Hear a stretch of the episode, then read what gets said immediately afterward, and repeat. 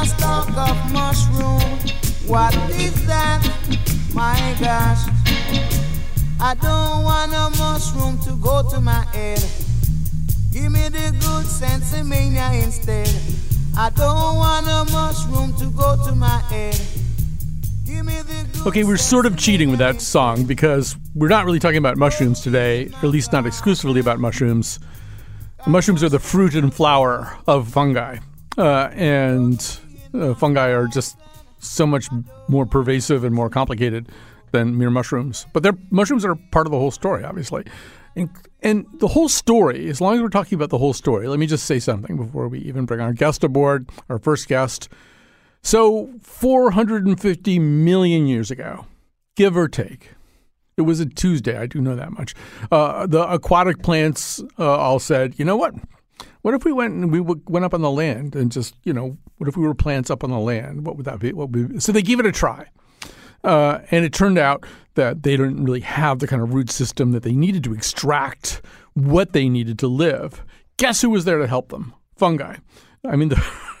the fact that there's anything happening at all today is because fungi were there to form an essentially symbiotic relationship with plants. Uh, fungi are not plants, they're not animals. Uh, they're one of the kingdoms, one of the six kingdoms of life. And one of the things that they do very well is break down complex things and turn those things into simpler things. And they're really good at doing that for plants. And what continues today is this mutualistic barter system where fungi are often breaking down complex substances into minerals that the plants need. The plants uh, are giving sugar back to the fungi, uh, and everybody's happy, except when they're not. because there are other, of course, there are other things that fungi do that are maybe not so nice. But mutualism and symbiosis is probably closer to the rule than the exception. Termites essentially farm fungi. I don't know if all termites do this, but there are termites who are essentially farming fungi because, once again, they can keep the fungi in their nests and the fungi break down things uh, enough so that the termites can enjoy them. Uh, so they, they certainly want to have fungi around. So Obviously, one of the reasons that we're talking about fungi today is The Last of Us, formerly a video game, still a video game, but now also a series on HBO Max. Uh, this is where fungi. Well, I, I'm going to let one of the voices from The Last of Us explain what the fungi can do in just a second here. But let me tell you that our first guest today is William Beckerson, a postdoctoral research fellow with the National Science Foundation, who works uh, in Dr. Charissa de Bekker's lab, where they study exactly the kind of fungus that we are about to talk about uh, and that um, kind of dominates the narrative, or at least the generative narrative of The Last of Us. Before we go any further, let's hear the very beginning of the very first episode of The Last of Us. You will hear in particular John Hannah as Dr. Newman, one of, I think, three panelists at a science conference explaining what he thinks the hazards are. A1 cat. There's a fungus that infects insects, gets inside an ant, for example, travels through its circulatory system to the ant's brain and then floods it with hallucinogens, thus bending the ant's mind to its will. The fungus starts to direct the ant's behavior, telling it where to go, what to do, like a puppeteer with a marionette. And it gets worse. The fungus needs food to live, so it begins to devour its host from within, replacing the ant's flesh with its own. But it doesn't let its victim die, no. It, it keeps its puppet alive by preventing decomposition. How? Where do we get penicillin from? Fungus. oh. Dr. Schoenheiss, you're in distress. Fungal infection of this kind is real, but not in humans. True, fungi cannot survive if its host's internal temperature is over 94 degrees. And currently, there are no reasons for fungi to evolve to be able to withstand higher temperatures. But what if that were to change? What if, for instance, the world were to get slightly warmer? All right. And so we know well, we know where that goes. Uh, and by the way, that that particular conversation takes back, place, I think, maybe in the 1960s or something. So we know what happened after that. William Beckerson, uh, uh I already introduced uh, with us today. first of all, welcome to our conversation. Hi, thanks for having me on the show. Glad to be here. So, one thing that uh, nice uh, Dr. Newman doesn't tell us is kind of why the fungus uh, would do this. Uh, we should say this is a real uh, fungus. Maybe just tell us about the real fungus itself. We're talking about a, a cordyceps uh, fungus, right? Oh, yeah. Yeah. Let me give you some background. Um, so, the particular fungus that they're talking about in the show is now called Ophiocordyceps. So at, at the time of the uh, creation of the game, these were just being described. So we called them cordyceps to begin with. But as we got more and more genetic sequencing, uh, we realized that there's dozens of species of these, most of which are really host specific to specific uh, uh, insects. Now, in this case, Ophiocordyceps means uh, Latin for snake-like. So these really cool videos you see of the mushroom growing out the back of the ant's head, and also this similar to the mushrooms in The Last of Us that you see, they're they're very snake-like. Uh, hence the name Ophiocordyceps. And this all basically begins with a spore. So these spores fly out from the fruiting body, or as would call them, a mushroom, and they land on a new host, in, in most cases, an ant. And the spore germinates into the ant and starts to grow like a yeast like single cell inside the hemolymph, which is the basic, basically the fluid of the insect that has the blood. And the fungus will establish itself uh, over the course of about a week, um, and things will go on as normal. Now, as we see the d- disease progress, you'll see um, the ants start to exhibit unusual behaviors. Uh, one of the first, n- most notable behaviors is they abandon their social roles in the nest. Now, ants are usually very social creatures. They play guardian roles for the nest, they take care of the brood, they do foraging tasks. But when infected with Ophiocordyceps, they abandon these roles and, and leave the nest. And this is really important for the fun- fungus's evolution because ants can smell when other ants are sick. So if detected, those ants are promptly terminated and taken very far away from the nest, and it's it's the end of the road for the fungus as well. So this first manipulation is to cause them to leave the nest, and then we see something that's pretty common among all parasitic uh, manipulation in terms of uh, animal parasites for behavioral manipulating parasites called summit disease. This is where the ants climb high up into the canopies or or high up near uh, nearby structures.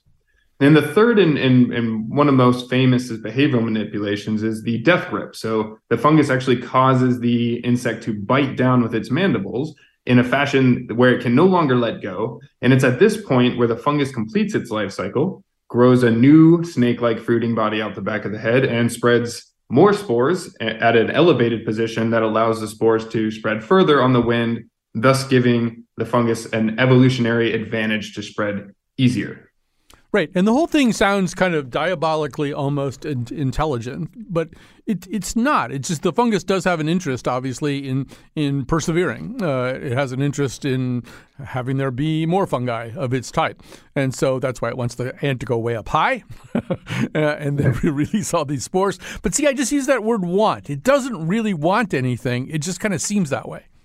Precisely. A lot of times in, in biology, especially in evolution, we we use these terms that are anthropomorphic uh, to describe, you know, like smart pathogens or smart strategies. But at the end of the day, it really is a process of trial and error where the pathogens that did not cause these specific behavioral phenotypes failed to reproduce, and therefore their lineage dies out. And it's only these few that have random mutations that cause these very bizarre things to happen at very specific times that become wildly successful and spread so quickly they become the dominant lineage of that fungus.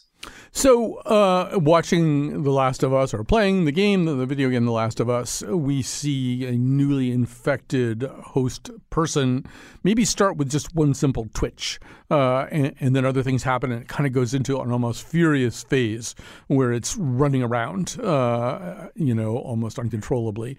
Um, how close is that to what we would see in an ant? You know, I'm, I'm honestly a huge fan of the series, and I'm a little bit biased because of my research, but they clearly did their homework while they were making the game and and uh, making the the TV series. One of the things that we found when we started to bring these Ophiocordyceps infected zombie ants, as we call them, into the lab, are some more subtle behavioral changes. One of which is uh, what was referred to by Dr. David Hughes as the the drunkard's walk. So you you start to see these ants become very zombie like in terms of their walking patterns, and they they start to have muscle twitches and tremors and and what one might you know anthropomorphize as a seizure. So the the game drew a lot of inspiration from some of the real life phenomena that we see during this infection. Um, so I wanted to see which one of us would use the Z word first, but I was kind of waiting you out a little bit, uh, and there you are. So you, we should say you've played this game, right? Um, and I, I, guess maybe one question I have. Well, first of all, just talk a little bit about what it's like for you to play that video game, knowing what you know. So I'm, I'm a huge consumer of zom- zombie media in general. Um, I've, I've always kind of been interested in, in good, bad, any kind of horror films. So uh, of course I was really interested in, in this one in particular. And the thing that I really like about the game and the series is just the the the fact that it's not um, it it's not uh, just the dead come back to life and and these really uh, implausible scenarios, but rather it's something as like normal almost or mundane as a rogue fungus. And to me, that makes it somehow more scary that it's uh, just this this force of nature that is is sort of taking over in in a normal evolutionary fashion. And I think you know when you say that too, it makes me think you know, you could see a a, um, a, movie like Jurassic Park, or you could see a movie where crocodiles kill people, and you could think, well, I just won't go to that island, or I won't go where there's crocodiles. You can't go where there aren't funguses. There are funguses in the room you're sitting in right now, in the room that I'm sitting on. There are funguses on our bodies, uh, and there are funguses on every possible continent and every possible climate, right? Absolutely. And if you don't believe us, just leave a block of cheese out on your counter for a couple days and see what happens. Right. So, um, you know, at the beginning in that clip that we heard, well, actually, uh, we should say that the the inventor of the video game, uh, who has also been very heavily involved in this series, Neil Druckmann, uh, was inspired. Uh, by none other than David Attenborough, uh, who's going to say in this clip some of the same things uh, that William has just said, but but it's David Attenborough, you know, it's an excuse to play that voice. Here we go, A2 Cat. These bullet ants are showing some worrying symptoms. Spores from a parasitic fungus called cordyceps have infiltrated their bodies and their minds.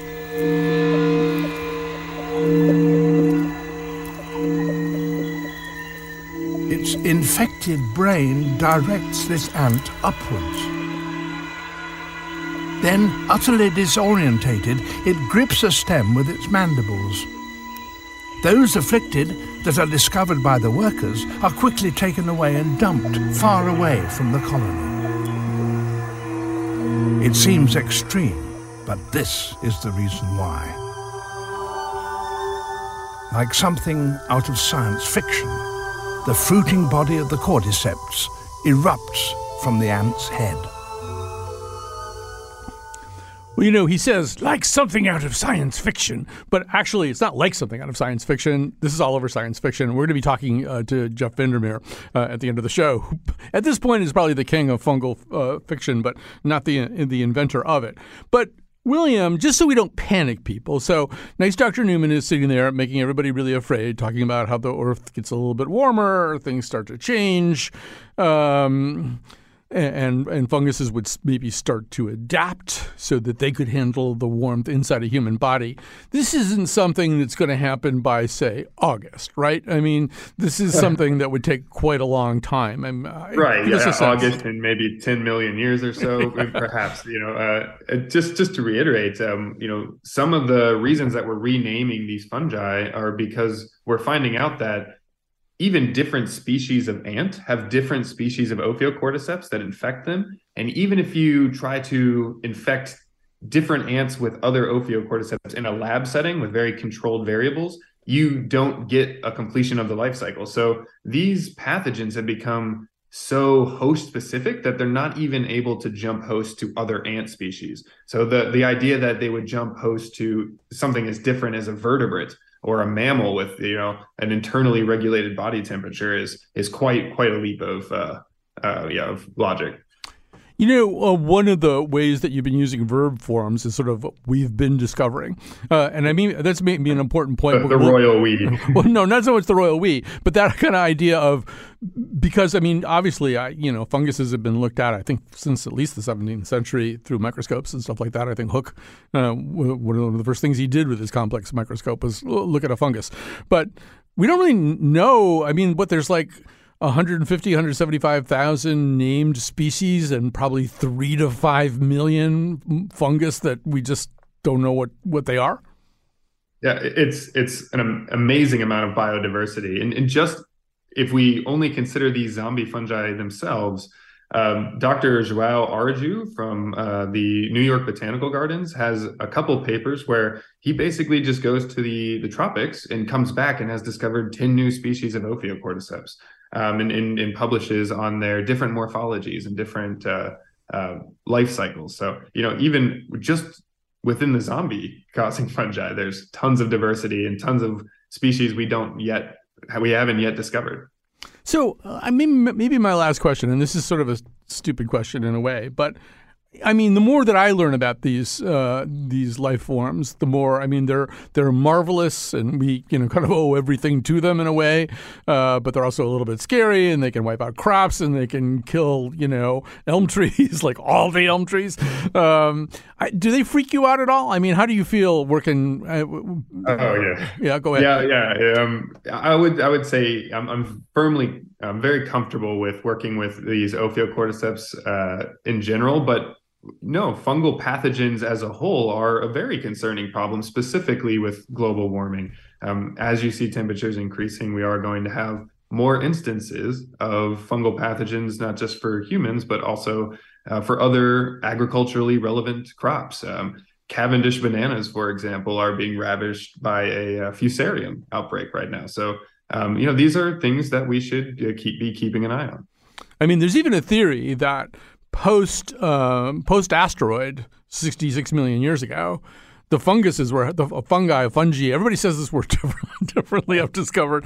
I'm going to say fungi today. The fungi were having a party, right? There's a lot of dead stuff around for them to eat, and they they were fruitful and multiplied. Uh, and there's a possibility that because they could go after cold blooded uh, creatures more easily than they could after warm blooded creatures, for all the reasons Dr. Newman told us about, uh, that they may have contributed to the end of the dinosaurs.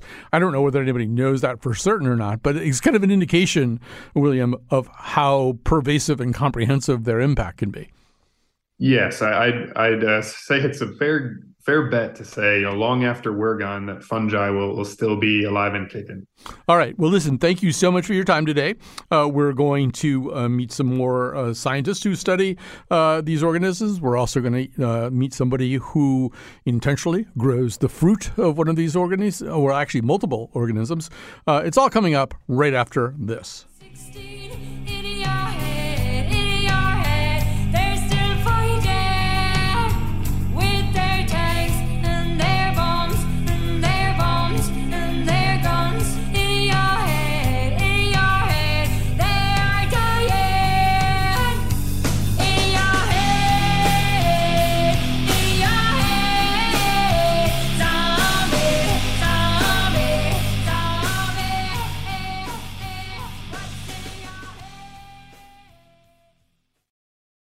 Support for this podcast comes from Hartford Healthcare.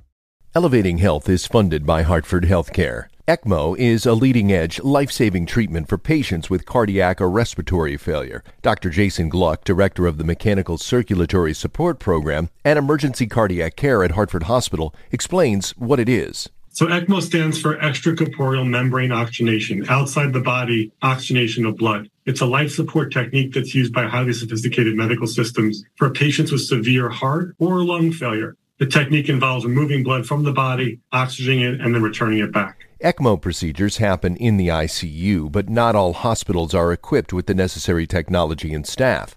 Dr. Gluck describes Hartford Hospital's ECMO Go team. So ECMO is considered when treatments have failed. And in our center, with a special ECMO on the go team, we'll actually take that technology to their hospital and help them out there if they need to to stabilize the patient and then bring them back to Hearts for recovery. For more information, go to ctpublic.org slash elevating health. You say the first time.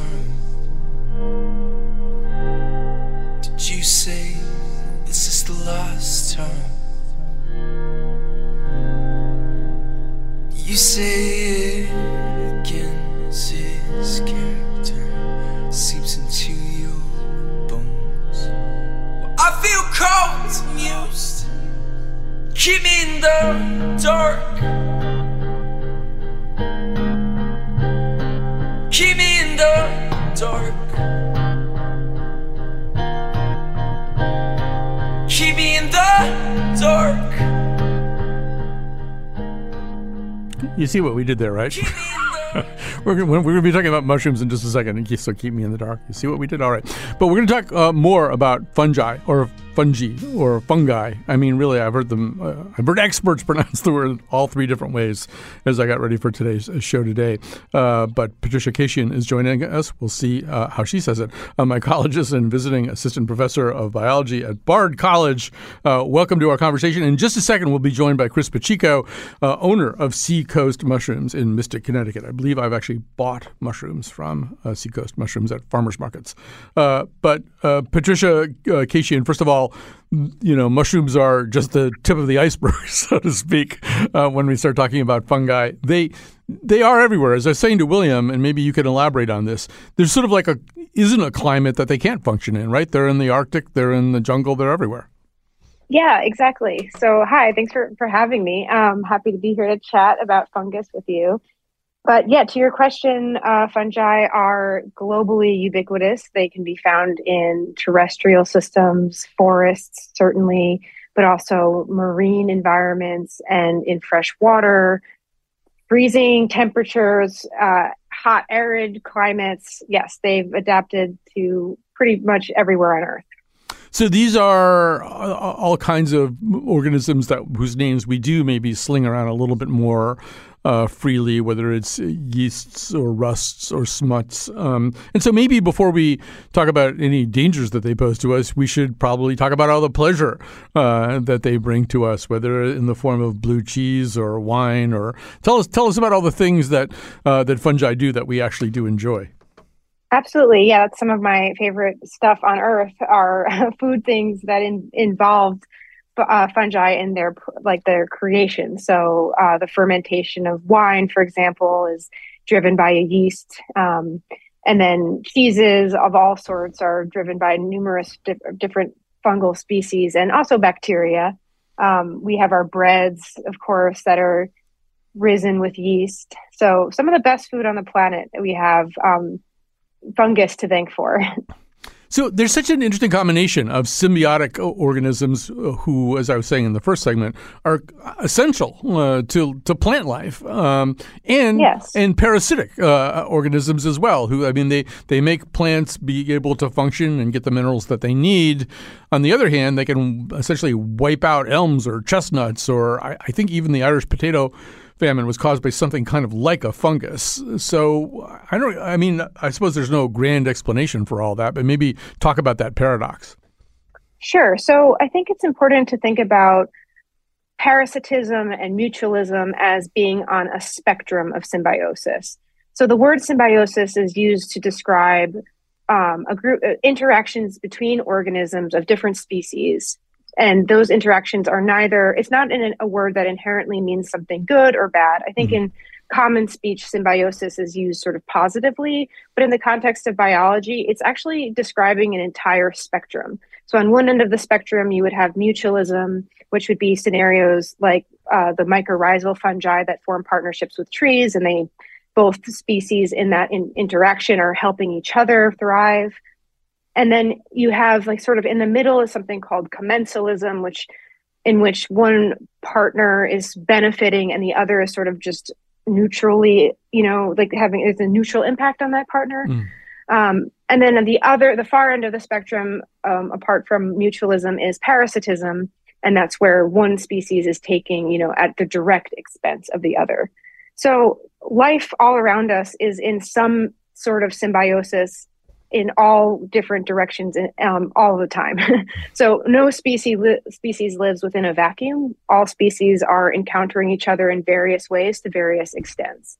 So you can kind of think of symbiosis as like the primary mode of life in that all species are inter in interaction. Um, and and then there's different ways to talk about like the level of that interaction and the depth of that interaction.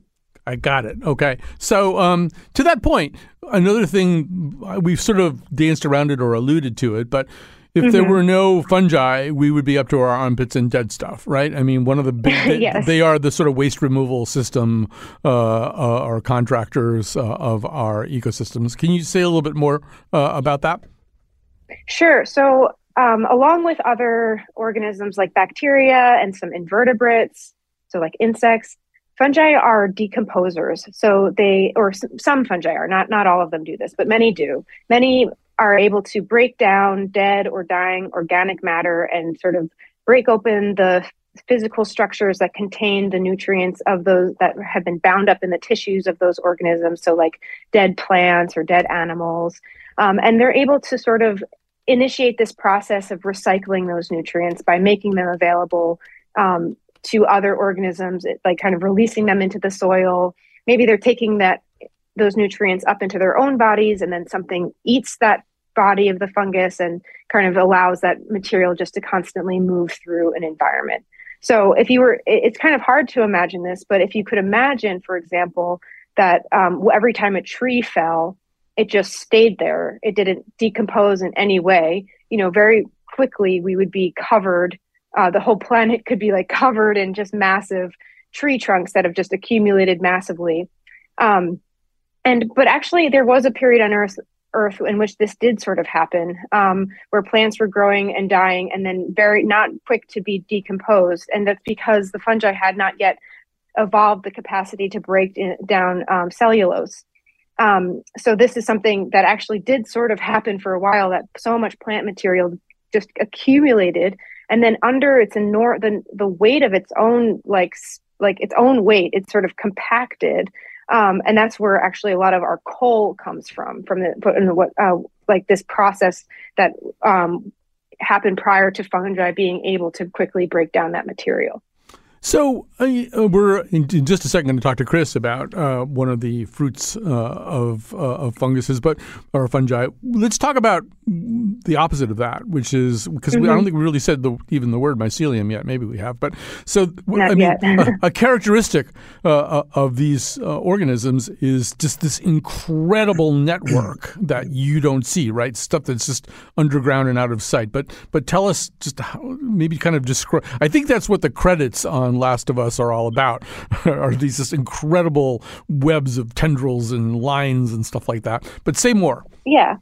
Yeah, so um, a lot of fungi form my, what we call mycelial networks. So the mycelium is a network of fungal cells that moves through substrate. So that could be soil or or dead trees or animal tissue.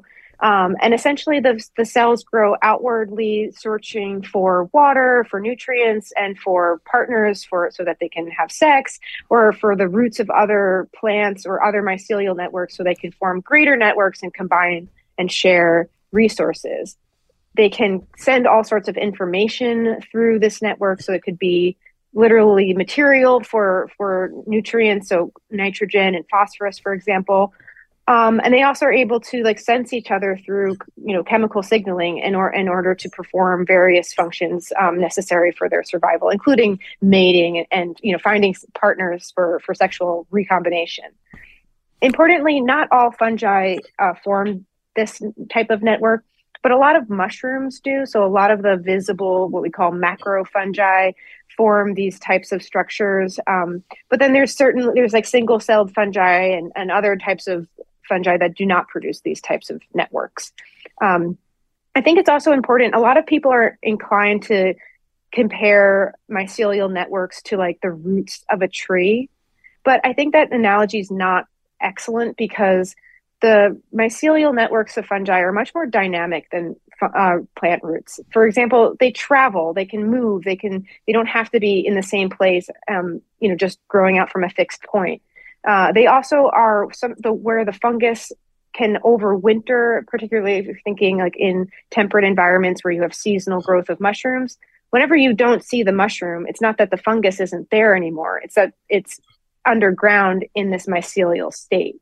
So it, it can move through different areas, pop up mushrooms every once in a while, depending on like the season or or this the circumstances, and then it can travel again and move, and and also this is where like sex occurs and other other physiological functions. So that it really separates um, fungi from plants in this way. All right, you've mis- mentioned sex and mating uh, about half a dozen times, here, so now you've got everybody's attention. So my understanding of this is it isn't it isn't like pistil and stamen and isn't anything like that. It's uh, I don't know. I heard one mycologist say in some ways that there are like hundreds of sexes. Um, explain how it is that these organisms, which are not plants, they're not animals, they're not bacteria, how do they mate? So that's a great question. And yes, I guess I did set this up by talking about that. But um, basically, fungi, there's all sorts of different ways in which they're reproducing. So it's really hard to summarize because, as you mentioned in the earlier segment, we were talking about millions of different species. So there's so much variety in how this plays out. But what we do know is that it's really common for fungi to not have just like a typical binary mating type.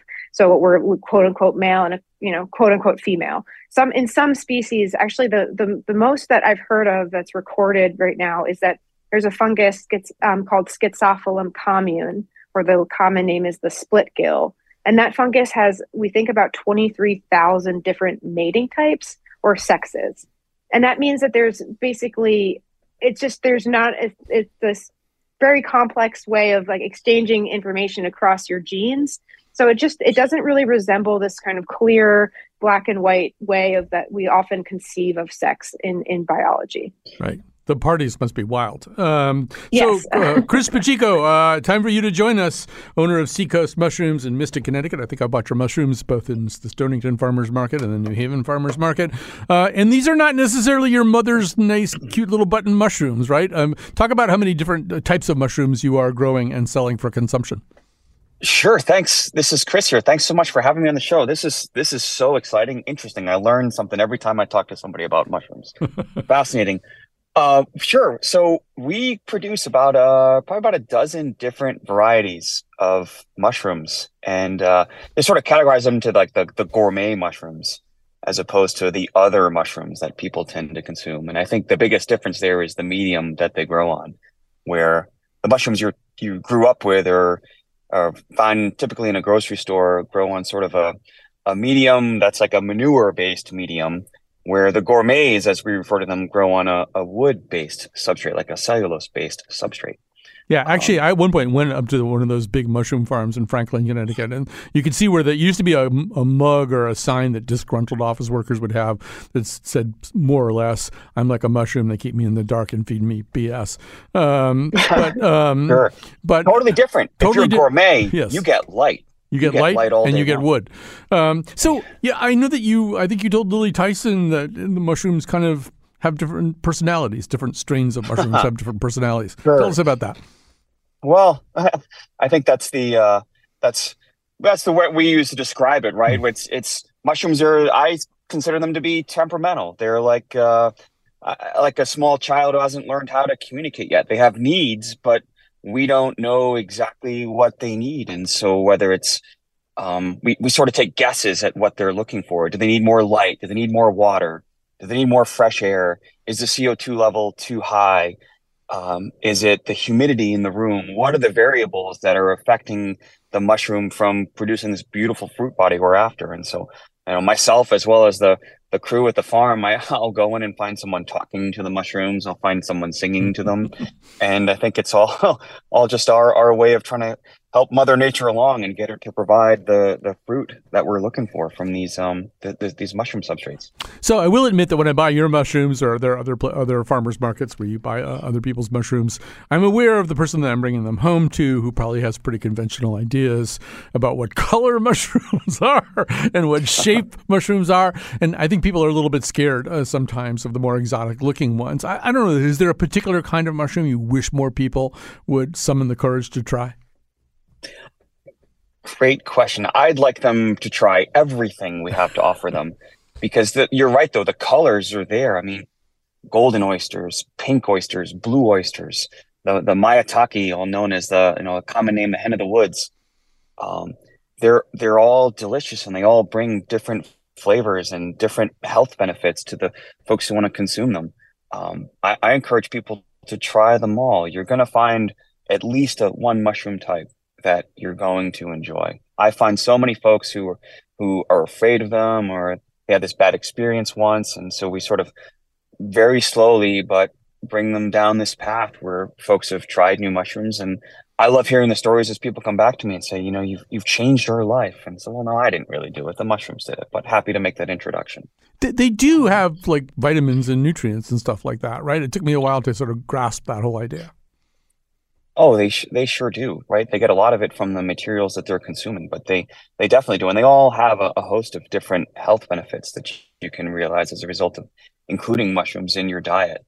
Um, there are some mushrooms that are supposed to improve cognitive brain function. There's other mushrooms that are supposed to boost your immune system, and um, there's a number of different. I'm not going to try to get into some of the the details. I'll let folks who are more educated in this in the subject share you know their experiences, their knowledge on it. But there's a, a tremendous number of different health benefits that people can realize as a result of incorporating these mushrooms into their diets. Absolutely. All right. So, uh, Patricia, before we have to go to break, I want to get your reaction to some of that. Uh, but uh, and, yeah. and then we'll go ahead, just react anyway. I'd love to know what you're thinking while Chris is talking. Great. I, I well, I love thinking about um, mushrooms and their personalities. I think, I think people as a as a scientist, I think people are always surprised that I have such an emotional attachment to my subjects. Um, but I do. I, I love I love and I love when people speak about mushrooms in a more dynamic way, other than just being like a specimen, right?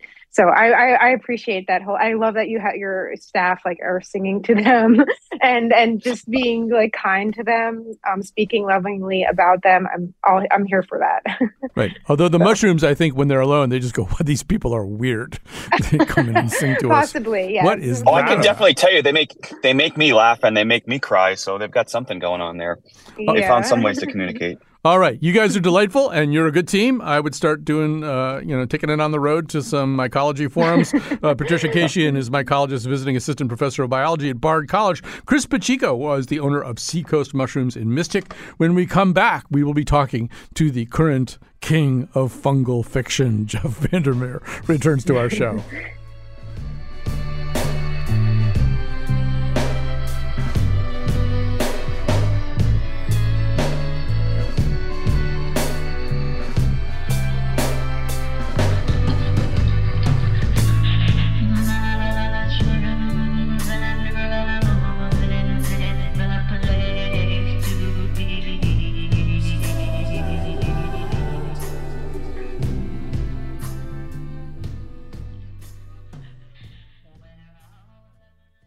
Hi, I'm Ray Hartman. Season 3 of Where Art Thou is just around the corner. I'll be back on the road meeting incredible Connecticut artists. You'll hear their stories and we'll throw in a few surprises as well. Season 3 of Where Art Thou premieres June 9th on CPTV. For more, visit ctpublic.org/wat. Support provided by the Richard P. Garmany Fund at the Hartford Foundation for Public Giving, the State of Connecticut Office of Film, Television, and Digital Media, and Connecticut Humanities.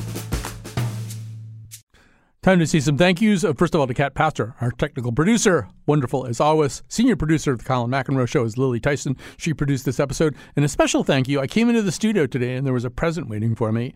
And first of all, I, would like that to become a tradition. Uh, if, if it could be. Anyway, turns out it wasn't for me anyway. It's this beautiful uh, dog food or perhaps dog water bowl for my dog Declan that was made by Susan at Birch Mountain Pottery. It's way too good for him. I mean, he'll like it but he likes everything. I want I want that bowl. I I may just start eating dog food, so I'll have a chance. It's such a beautiful beautiful bowl. Thank you so much for sending that. Uh, please start working on tomorrow's present. Those of you who are out there. Jeff VanderMeer is joining us. He's been with us once before from the Yale Writers Conference. Author of a number of books, including the Southern Reach trilogy, which includes Annihilation. He recently co-founded the Sunshine State Biodiversity Group, an environmental nonprofit, uh, and he is the king of fungal fiction. Uh, we'll explain why. Although, Jeff, we should say that a hundred years before there was Jeff VanderMeer, there was a man named William Hope Hodgson uh, who wrote some of the early examples of this, where there would be strangely shaped fungi or fungi that would do all kinds of not entirely pleasant things. Right? This this idea has been around for a while in fiction. Oh, sure. Um, and I think it's probable that uh, the kind of alien nature of mushrooms has been just kind of a, a, something that's attracted writers for a while. And William Hope Hodgson is, is such a weird, pure, self-taught, strange talent that he has definitely been somebody who's been an inspiration for me. So uh, we should say that this has come up more than more than once in your work. So how did this all get started? How how did you decide that fungi were were the you know your favorite things to scare us about? Well, I mean, I was I, have always been fascinated by strange things in science. My dad's a scientist, and um, I think that I've been fascinated by the alien nature of fungal uh, life cycles. I must say that I've been quite happy to hear that there are different pronunciations of fungal and fungi and everything because I was feeling a little bit inadequate there with my pronunciation. But but anyway, compared to us mammals, they're they're very odd. And so for a fiction writer, I'd even like suggest different structures for storytelling, but but also there's a lot of um, things that are unknown about mushrooms, so that leaves a lot of room for extrapolation. Um, I also love this idea of spores being all around us but invisible uh, because it kind of highlights how there's so much about the world's workings that we don't actually see, but that you know impacts us. So there's things like that. There's there's facts about individual mushrooms. I could go on forever. I'm sure you don't want me to, but you know, there's a mushroom that if you replace the earth around it with iron filings, it will absorb the iron filings and become partially made of iron. That's amazing.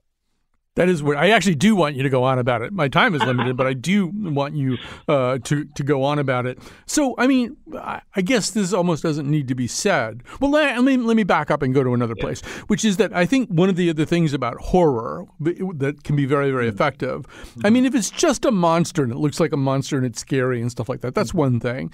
But is there something about the beauty of mushrooms that makes it uh, a kind of eloquent form of, of, horror that it's not clear the first time you see some of these things that you should be wary of them because they often they look like something you should either eat or love. Absolutely, and I think that something I try to grapple with in my fiction is the relationship of beauty and horror and beauty and not horror because just because something's beautiful doesn't automatically make it um, good. and just because something is considered ugly or horrific um, because of you know societal norms doesn't necessarily mean that it is. And so I play with that a lot with regard to the mushroom stuff in the books, and uh, kind of play on what like human reactions are, like what your reptile brain is telling you. Uh, even though some of what your reptile brain tells you now, in terms of like don't eat that, don't eat this, is, is fairly irrelevant to our everyday modern lives. So so definitely um, there's that um, and i think you know i've used it for horror because it is dislocating because the more you delve into the the the elements of it it, it seems um, particularly unsettling to human beings this idea of being like taken over by spores for example um, you know even though we're all taken over by microorganisms every day in beneficial ways you know so so i find that that kind of juxtaposition interesting too Right. No. We, yeah. We're taken over in, in good good ways, and, and yeah. we we want to be, and we want to not wipe out those kinds of biomes. But the other thing, you know, I mean, when we talk about the future of humankind, we often start talking about transhumanism and kind of the notion mm-hmm. that we'll be blended more with technology somehow, and perhaps still be recognizably human. That's something you kind of played around a little bit with your your fungus friends. Uh, mm-hmm. give give a couple of examples of that from your work. Yeah, so I have these books that people know me for Annihilation, but I would say that I staked out a, a fungal claim much earlier in these uh, Ambergris novels, City of Saints of Madmen, Shriek, and Afterword and Finch, where I basically created an imaginary city that was dependent on fungal technologies and had to extrapolate. And as the books got more dystopian, those uses got more horrific, as you were talking about. So, for example, at one point, detectives in the city used memory bulbs to solve crimes, and these are mushrooms that they plant uh, in murder victims, and then they harvest the memory bulb, which when they eat it gives us gives them the memories of the victims and helps them solve the crime. Um, at one point, the armies in this city use fungal bullets that can be used to colonize people they shoot at, but also are edible, so they don't have to have provisions. Um, and and that I thought was kind of an interesting. I was able to use that in a kind of a metaphorical way too to make a comment about war. And then I have these vast spy networks that are composed of spores that report back to a central mushroom, for uh, lack of a better uh, word, but are overwhelmed because there's so much information coming in that the people who are trying to analyze it can't keep track of it all, which is kind of kind of the the way some of our surveillance systems work now. And then more benignly, something that you know people are actually experimenting with now, which is to try to replace fiber optics with like living networks, you know, living tissue. And so in this city, telephone lines have been replaced with mycelium networks. In certain ways. So, you know, that the way the economics work around the mushrooms uh, point actually in a weird way, despite the dystopian aspects, to a sustainable future because there's so much uh, that's biodegradable, for example, and that's something that you see uh, being experimented with now too in the real world.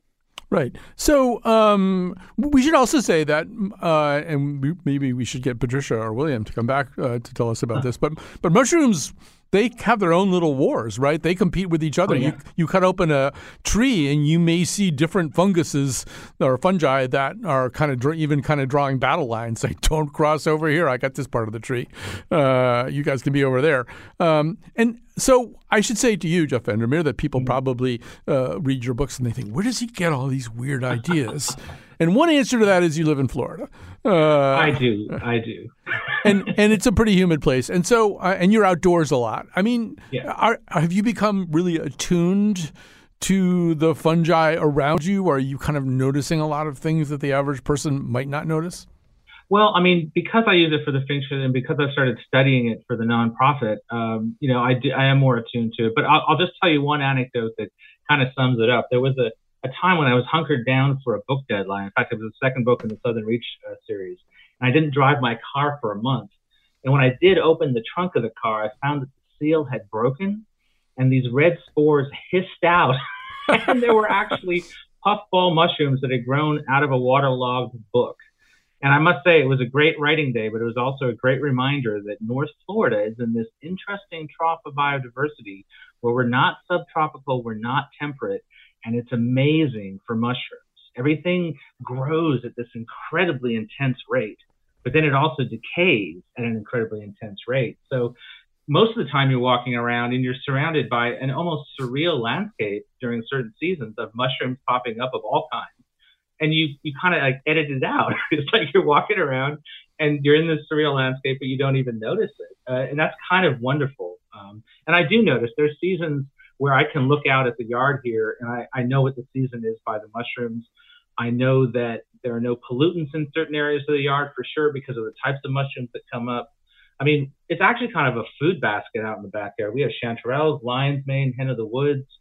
Um, you know, there's huge lion manes. There's lion mane mushrooms here that are the size of like two people's heads combined. I've never seen anything like it before so yeah, it's kind of a surreal experience. It does, you know, definitely feed into the fiction. Right. I love the uh, hissing mushrooms in the trunk uh, thing because it's like a Jeff VanderMeer thing happened to Jeff VanderMeer. You know. I know it's like you, you write about it too much, and then suddenly real life decides. Yeah, you open up the you open up the trunk, and there are these fungi going. We didn't like some of the stuff in Finch. Uh, so um, that would be the voice they use too. exactly. Um, so no, I do a great mushroom voice. Um, so we only got about ninety seconds left, and this is a much bigger yeah. topic. But if Patricia were mm-hmm. here, she would say, "Ask not."